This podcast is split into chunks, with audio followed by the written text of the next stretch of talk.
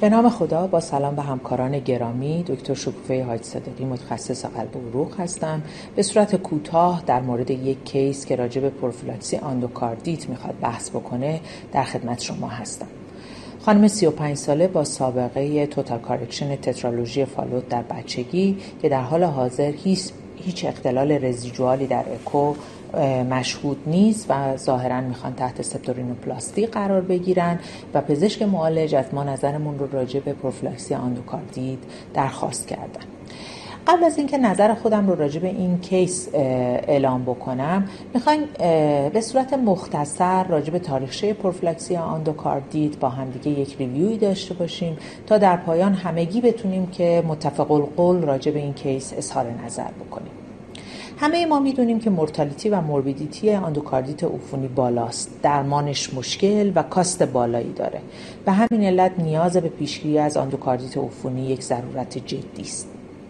اولین دستورالعمل‌های AHA برای پیشگیری از آندوکاردیت عفونی سال 1955 چاپ شد که در اون بیماران رو به low risk، intermediate و high risk تقسیم بندی می‌کردند و بیماران intermediate و high risk نیاز به پروفیلاکسی آندوکاردیت داشتند. سال 2007 year of change پروفیلاکسی آندوکاردیت بود. یک revision بزرگی ایجاد شد در پروفیلاکسی آندوکاردیت و اون هم این بود که تجویز پروفیلاکسی بر اساس ریسک ایجاد آندوکاردیت عفونی نبود بلکه focus ش بر اساس ریسک پیدایش adverse outcome های ناشی از آندوکاردیت عفونی بود. علت این تغییر دستورالعمل هم فقدان RCT هایی بود که سود پروفیلاکسی رو نشون بده. و از طرف دیگه فقدان یافته‌های observational ی بود که ارتباط بین procedure های جراحی یا دندون پزشکی و ایجاد اندوکاردیت عفونی رو نشون می‌داد بود. و نهایتا نگرانی از ایجاد مقاومت به آنتیبیوتیکی بود که خب در درمان اون موقع اندوکاردیت عفونی خیلی آدم رو دچار مشکل می‌کرد.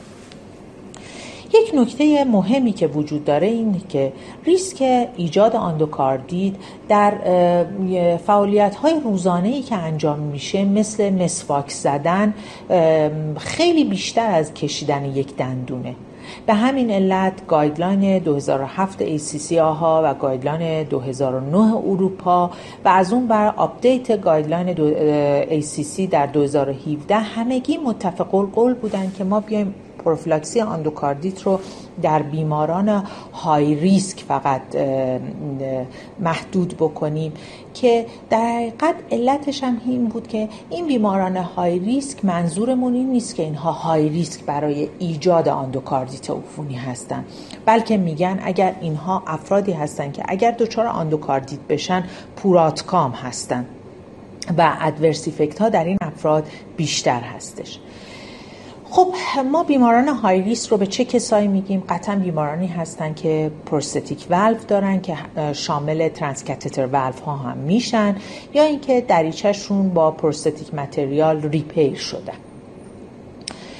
دوم بیمارانی هستن که سابقه قبلی اندوکاردیت عفونی دارن.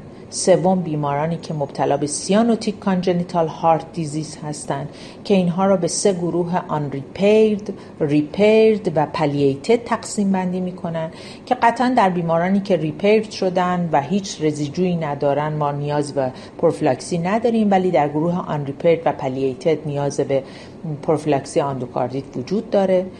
چهارم بیمارانی هستند که در شش ماه اول بعد از ترمیم جراحی یا percutaneous بیماران مادرزادی هستند که با مواد prosthetic انجام شده.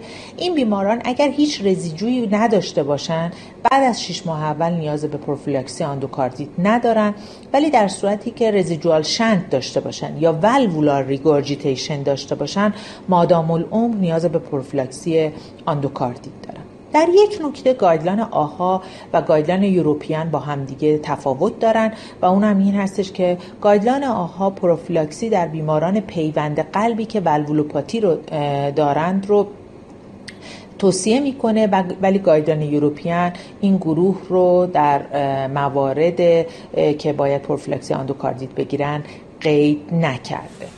نکته مهمی که وجود داره این هستش که کسانی که میان guideline ان مربوط به بیماران GUCH یعنی Grown Up Congenital Heart Disease رو می نویسن اونها ذکر می‌کنن همیشه این دغدغه رو دارن که بیمارانی که دچار LVOT obstruction هستن و turbulency شدیدی دارن اینها هم گروه جزء گروه high risk ممکنه که تلقی بشن ولی در این guideline ها جایی ندارن.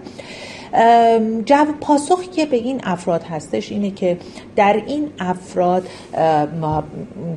در, حقیقت بهداشت دهان رعایت بهداشت دهانی و پیگیری های سالانه از جهت اینکه اینها دندون خراب نداشته باشن خیلی مهمتر از پروفیلاکسی آندوکاردیته. به همین علت ذکر میشه که بیش از اینکه ما دغدغه پروفیلاکسی آندوکاردیت رو داشته باشیم بهتره که بیمارانی که دچار بیماری های قلبی هستن اگر در گروه high risk قرار می‌گیرن حداقل سالی دو بار ویزیت دندان پزشکی داشته باشن و بیمارانی که در گروه intermediate هستن حداقل سالی یک بار ویزیت دندان پزشکی داشته باشن. این دغدغه و این آموزش های بهداشت دهان و دندان خیلی خیلی اهمیتش بیشتر از پروفیلاکسی آندوکاردیت هستش.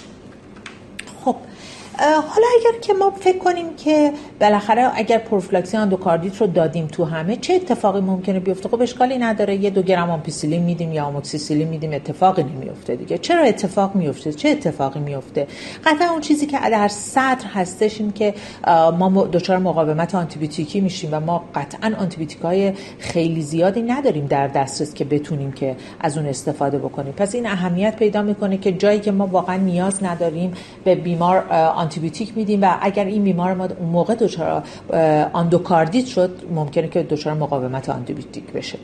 دوم اینکه adverse drug reaction هستش که خب اهمیت داره. واقعیتش اینه که ما دچار مرگ و میر در اثر adverse drug reaction ممکنه بشیم و اون موقع در شرایطی که ما می‌خوایم که یک مثلا در صد هزار از آندوکاردیت جلوگیری بکنیم ممکنه که باعث مرگ بیمار بشیم. سوم cost هستش که ممکنه که cost per case کم باشه. مثلا ما بگیم آموکسیسیلین یا آمپیسیلین خیلی قیمتی نداره ولی وقتی واسه جمعیت زیادی برای نجات یک فرد از آندوکاردیت صحبت می‌کنیم موقع cost خیلی زیاد میشه. به طوری که در آمریکا محاسبه کردن و دیدن که 145 میلیون دلار در سال برای آندوکاردیت برای پیشگیری از آندوکاردیت استفاده میشه. و چه اتفاقی میفته؟ و این 145 میلیون دلار در سال فقط میاد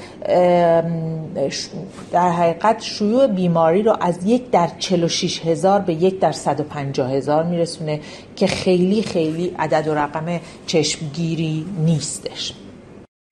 نکته بعدی اینه که پروفیلاکسی باید برای چه نوع procedure هایی انجام بشه. قطعا همه guideline ها متفق القولن که مهمترین procedure invasive dental procedure هستش که شامل دستکاری لثه یا ناحیه اطراف ریشه یا مواردی که همراه پرفوراسیون مخاط دهانی هستش باید پروفیلاکسی تجویز بشه. guideline استرالیا موارد زیر رو برای اقدامات دندون پزشکی high risk می‌دونه که شامل کشیدن دندان، جراحی های اطراف دندان، root canal، جرمگیری، tooth replantation و ایمپلنت هستش. اگر ما procedure moderate ی رو به صورت multiple procedure انجام میدیم یا اینکه زمان procedure moderate طولانی بشه یا بیمار همراهش بیماری periodontal داشته باشه هم بهتره که پروفیلاکسی تجویز بشه. در تمام این موارد پروفیلاکسی بر علیه strep viridans به صورت دو گرم آموکسیسیلین سی تا 60 دقیقه قبل از procedure انجام میشه. اگر فرد به پنیسیلین حساسیت داشته باشه از کلیندامایسین 600 میلی گرم 30 تا 60 دقیقه قبل از procedure استفاده میشه. اگر به هر علتی قبل از procedure بیمار پروفیلاکسی رو دریافت نکرد تا دو ساعت بعد هم می‌تونه این پروفیلاکسی تجویز بشه. اگرچه که با این تاخیر شانس باکتریمی زیاد میشه ولی باز هم توصیه میشه که به علت high risk بودن افراد بهتره که این پروفیلاکسی دریافت بشه. اگر بیمار نیاز به intervention های مکرر داشته باشه حتما پروفیلاکسی با هر بار باید تکرار بشه. اگرچه که بهتره که مداخلات در عرض یک تا دو جلسه انجام بشه چون در صورت ادامه این intervention ها مقاومت به آنتیبیوتیک ایجاد میشه. و به همین علت توصیه میشه که اگر بیش از دو جلسه نیاز به پروفیلاکسی هست بهتر از آنتیبیوتیک های متفاوتی استفاده بشه یا از آنتیبیوتیک هایی که مهار کننده های بتالاکتاماز مثل کواموکسیکلاو یا آمپیسیلین سولباکتان دارن استفاده بشه. اگر بیمار به علتی تحت درمان با پنسیلینه بهتره procedure پس از اتمام آنتیبیوتیک و برقراری مجدد فلور دهانی انجام بشه. و اگر امکان پذیر نیست که ما این procedure رو به تعویق بیاندازیم حتما با گروه دیگری از آنتیبیوتیکا پروفیلاکسی انجام بشه. در مورد non-dental non-cardiac invasive procedure ESC معتقده که برای procedure های دستگاه تنفس GI GU پوست و musculoskeletal پروفیلاکسی توصیه نمیشه مگر اینکه در این نواحی کانون عفونی وجود داشته باشه که بر اساس جرمی که اون کانون عفونی داره پروفیلاکسی انجام میشه. با توجه به مواردی که ذکر شد برمیگردیم به کیسمون که خانم 35 ساله ای بودند که سابقه ترمیم تترالوژی فالوت رو به صورت کامل داشتن که هیچ اختلال رزیجوالی در اکو دیده نمی‌شد و سپتورینوپلاستی می‌خواستن انجام بدن. خب قطعا با این توضیحات مشخصه که این بیمار پروفیلاکسی آندوکاردیت نمی‌خواد و بدون هیچ اقدامی می‌تونن عمل جراحی انجام بشه. در آخر لازم به ذکره که پروفیلاکسی آندوکاردیت یک practice تجربی با اما و اگرهای فراوانه. هزینه تشخیص و درمان آندوکاردیت عفونی زیاد و بیماری همراه با mortality و morbidity فراوان است. در غیاب data های قطعی منتج از RCT و مطالعات اپیدمیولوژیک لازم است در بعضی از subgroup های moderate risk بر اساس شرایط local و بیمار خود تصمیم گیری به صورت کاملا personalize انجام شود.